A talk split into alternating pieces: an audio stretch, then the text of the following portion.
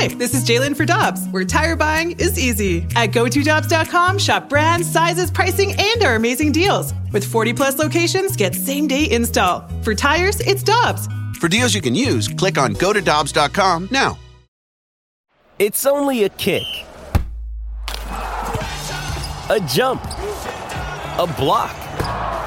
It's only a serve. It's only a tackle, a run. It's only for the fans. After all, it's only pressure. You got this. Adidas. The Blues in action tonight. They take on the Minnesota Wild in the Twin Cities. And yesterday, the Wild fired their head coach in the midst of a seven game losing streak. Dean Evason is out. John Hynes is in as the new head coach of the Minnesota Wild. Joining us now on the celebrity line is our friend, the TV voice of the Blues, John Kelly. Good morning, sir. How you doing? I'm doing great, Randy. How are you guys? Doing well. And uh, John, you've seen it a million times with coaching changes that happen all the time during the season in the National Hockey League. And more times than not, it seems a team gets a little bit of a bump from uh, a coach firing, doesn't it? Yeah, no question. And you know, right now, as you said, the the Wild are winless in seven games. You know, Randy Evason was with the Wild for parts of five years and his record was 147, 77, and 27, and he gets fired. so it's a tough business, and that's just the way it is. Um, I think the biggest thing for the, the Minnesota Wild is that their top players, including Kirill Kaprizov, have not played very well, and they have not gotten good goaltending. So when you have that combination of your your best players not being your best players, then that's really tough. And obviously in hockey, as we know, if you have if you have poor goaltending you're going nowhere. So, you know, right now they're sitting 5 10 and 4. Um, there's still a lot of hockey to go, so they feel, and uh, former Blues player Bill Guerin, who's now the general manager here, feels there's still time to salvage the season, and that's why they hired John Hynes, who, of course, was fired this past summer by Nashville. Jake Neighbors moving up to the top line, and he really handled that really well. What did you think of Jake Neighbors in these past two games, really stepping up on that top line with Robert Thomas and Pavel Buchnevich? He just looks like he fit right in. Well, he does, Brooke. I just think in the last maybe two or three weeks, we've just seen Jake Neighbors take a step up in his uh, progression right before our eyes. And, you know, that's not to say that he isn't going to have struggles, and he's still a young player in just his third year. Um, but he's using his speed really well and driving the net. And if you do that, you're going to get chances. And if you have hands and skill like Neighbors does, you're going to get goals. And oh, by the way, he's playing with two really good players in Robert Thomas and Pavel Buchnevich. I mean, that play by Buchnevich on his second goal the other day in Chicago, when he picked the pocket of, of the rookie defenseman behind the net, was a great play. And, you know, Jake was wide open, and all he had to do was finish. But I think the biggest things for Jake, as I said, is he's skating really well right now and going to the net. And if he does that and continues to do that, those two guys are going to find him in the puck. JK, the Blues got a good win on Sunday versus the Blackhawks, but Friday evening had a tough loss against Nashville. What, what do you make of the losses that they've had where they're giving up five plus goals in those games?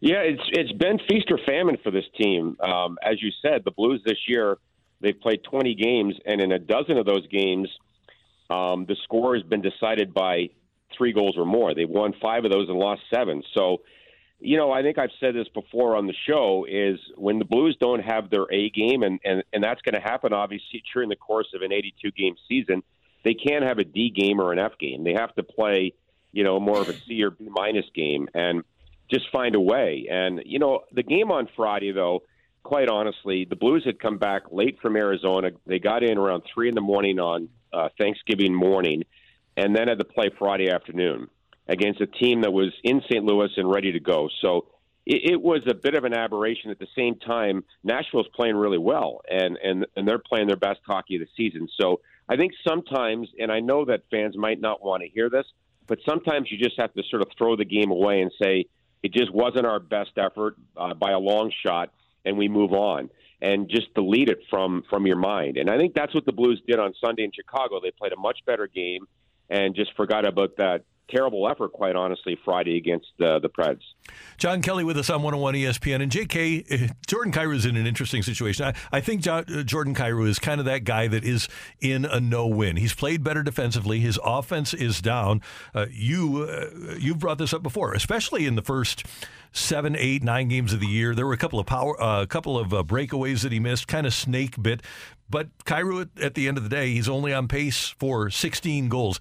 Is there any difference with Kyrou's offense aside from the fact that he just hasn't been able to get the biscuit in the basket on those great opportunities? Well, I think really right now it's a confidence thing, Randy. And, you know, I, I say that because I, I watch him play and he gets chances. And I think for the most part, he works hard every night. Uh, there are still some nights where his puck plays are just not clean enough and he's, he's careless with the puck. But you're going to get that with a young player, regardless if it's you know Neighbors or Kyrou or or whomever. Um, but right now, what I see is when he gets the puck in a scoring area, then he's making the extra play, and at, at times making the wrong play. You know, he he's shooting when he should be passing, and and and passing when he should be shooting. So to me, he needs to break out with a big game, get two or three goals, and get his confidence back because he, he's still getting really good chances. And now, you know, he's playing down the lineup a little bit with with Kevin Hayes and Saad. So they used him with with Hayes and, and of course Robert Thomas and, and also Brayden Schenn. So he's he's played on different lines.